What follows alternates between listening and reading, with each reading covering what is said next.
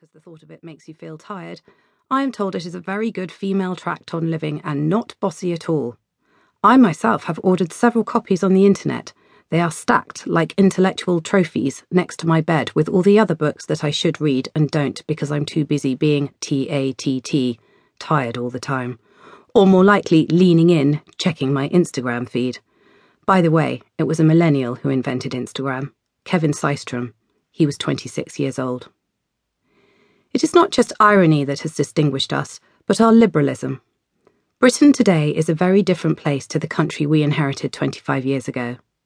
Yes, many people have grumbled about political correctness along the way, but the facts are we currently have a female Prime Minister and female leaders of the Scottish National Party, Plaid Cymru, the Green Party, and the Democratic Unionist Party in Northern Ireland.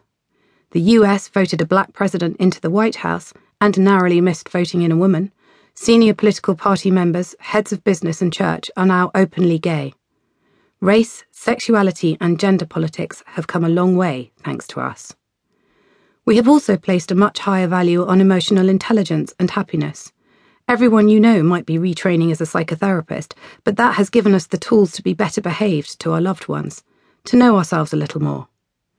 We have advanced the idea that looking after ourselves extends not just to the emotional, but the physical too. Okay, so dancing all night wasn't quite the fitness training we wanted it to be, but we all do triathlons, bike rides, and boot camps now.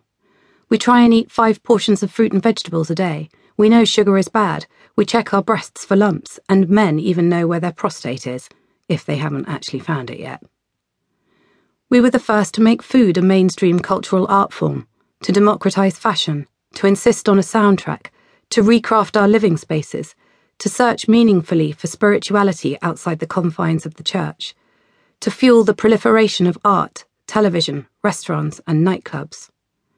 Our love of rave went on to inspire the hip hotel trend of dressing every lobby like a chill out room, while our love of travelling has fueled a truly globalised culture in food, fashion, and design. Our social fixes are charities like Comic Relief, Greenpeace, Amnesty International, War Child, SmartWorks, organisations that actively seek to redress the inequalities in the world.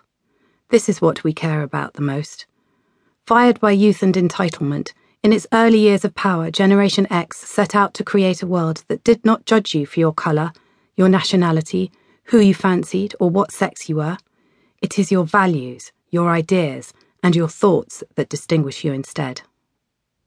And now that world is beginning to look a little shaky.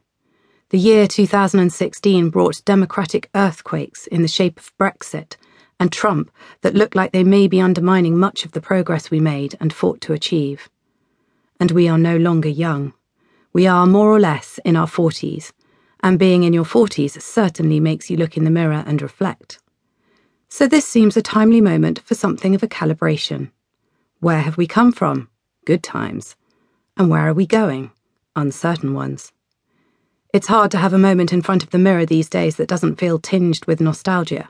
For instance, it is rare you go, Look, wrinkles, what fabulous proof that I'm so wise from experience and laughing so hard.